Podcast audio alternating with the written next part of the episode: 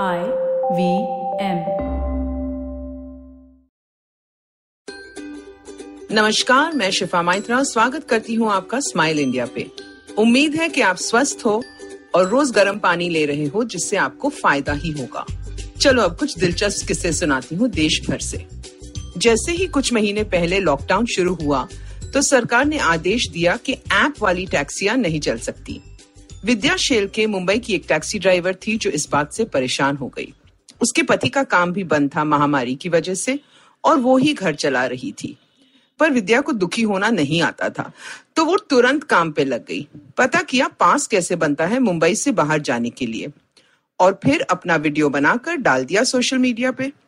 लोगों के फ़ोन आने शुरू हो गए, और वो मुंबई में फंसे लोगों को ले जाने लगी आसपास के शहरों में। मास्क और सैनिटाइजेशन का विद्या पूरा ध्यान रखती हैं और अपनी गाड़ी में दो सवारियों को ही लेकर जाती हैं। किसी का फ़ायदा नहीं उठाती और सही हिसाब से पैसे लेकर उन्हें पुणे, नासिक, औरंगाबाद और सांगली तक ड्रॉप करती है। इससे लोगों का भला भी होता है और उसकी कमाई भी चल रही है। हर ट्रिप के बाद वो गाड़ी पूरी तरह से सैनिटाइज करती है और अगली बार निकलने से पहले भी सफ़ाई कराती है। विद्या ने सिखाया है कि हर मुश्किल में ही उसका हल भी होता है। बस नज़रिया बदलते ही दिख जाता है। अगर आपने कभी किसी प्रियजन के इलाज के समय ब्लड बैग्स की खोज की हो तो आप जानते होंगे कि ये कितना कठिन है। समय पे सही ग्रुप का इंसान मिलना रक्तदान के लिए आसान नहीं होता, और हमारे देश में हर दो सेकंड में किसी को इसकी ज़रूरत होती है। पर अब इस मामले में कुछ सुधार हो रहा है ब्लड डोनर्स इंडिया की वजह से। ये भारतीय संस्था दुनिया का सबसे बड़ा ब्लड डोनेशन प्लेटफॉर्म है जो सूची रखता है रक्तदान करने वालों की शहर और इलाके के अनुसार। जब भी आपको ज़रूरत हो तो आप ब्लड डोनर्स डॉट इन से संपर्क कर सकते हैं। ट्विटर पे या उनके वेबसाइट पे।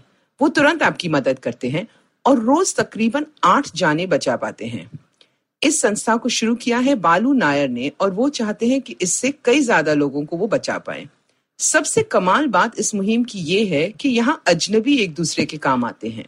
एक नेकी का सुरक्षा चक्र बन रहा है। मैं तो हिस्सा बनूँगी इसका। आप भी चलो। अच्छा एक बात बताओ, पंजाब के मोगा शहर में ऐसा क्या है? शायद वहाँ की हवा में ही सेवा होगी।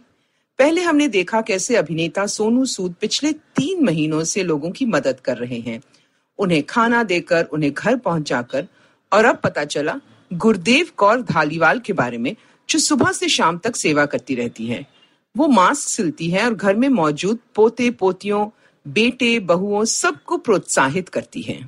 सुबह सुबह उठकर गुरुदेव जी प्रार्थना करती हैं और फिर अपनी सिलाई मशीन मंगाती हैं। उनकी उम्र है अठानवे साल और मशीन की भी तकरीबन उतनी ही, लेकिन वो लोगों के लिए कुछ करना चाहती हैं। और मास्क की कमी तो हर जगह हो रही है तो वो बना रही हैं, बनवा रही हैं। घर वाले खाना भी वहीं ला देते हैं। अब दोपहर को आराम भी नहीं करती। कहती हैं, इस सेवा के मौके ने मुझमें फुर्ती भर दी है। वाह बीजी, आपके बारे में जानकर ही काम करने का मन करता है। आजकल जब सब आत्मनिर्भरता की बात कर रहे हैं, एक चीज़ दिखी जिससे उस प्रांत की आत्मनिर्भरता और आत्मसम्मान झलकता है। ये है बेहद खूबसूरत पानी की बोतलें जो बाँस की बनी हैं। ये त्रिपुरा में बनती हैं, जहाँ देश का 30 प्रतिशत बाँस उगता है।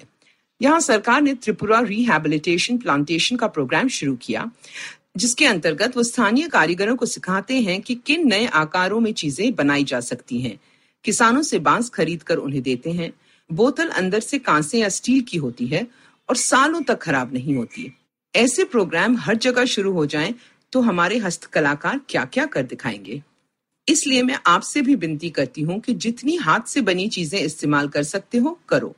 हर जगह आसपास पता करो तो लोग घर में भी वस्तु बनाते हैं। बाकी इंटरनेट पे भी ढूंढो। तो हाथ से बने मास्क, कपड़े के बैग, लकड़ी के डोंगे ट्रेज मिट्टी के बर्तन और न जाने क्या क्या पाओगे। पता करो तो आपके पास भी कोई ना कोई होगा जो घर में खाखरा, लड्डू या नमकीन बनाते हैं या बनाती हैं। एक बार चक्के देखो। लोकल फॉर वोकल इसे ही तो कहते हैं। अगर आपको ये पॉडकास्ट पसंद आया तो और दिलचस्प पॉडकास्ट सुनना न भूले आईवीएम नेटवर्क पे। आप हमें सुन सकते हैं आईवीएम पॉडकास्ट ऐप पे या ivmpodcast.com पे। आप हमें सोशल मीडिया पे भी फॉलो कर सकते हैं।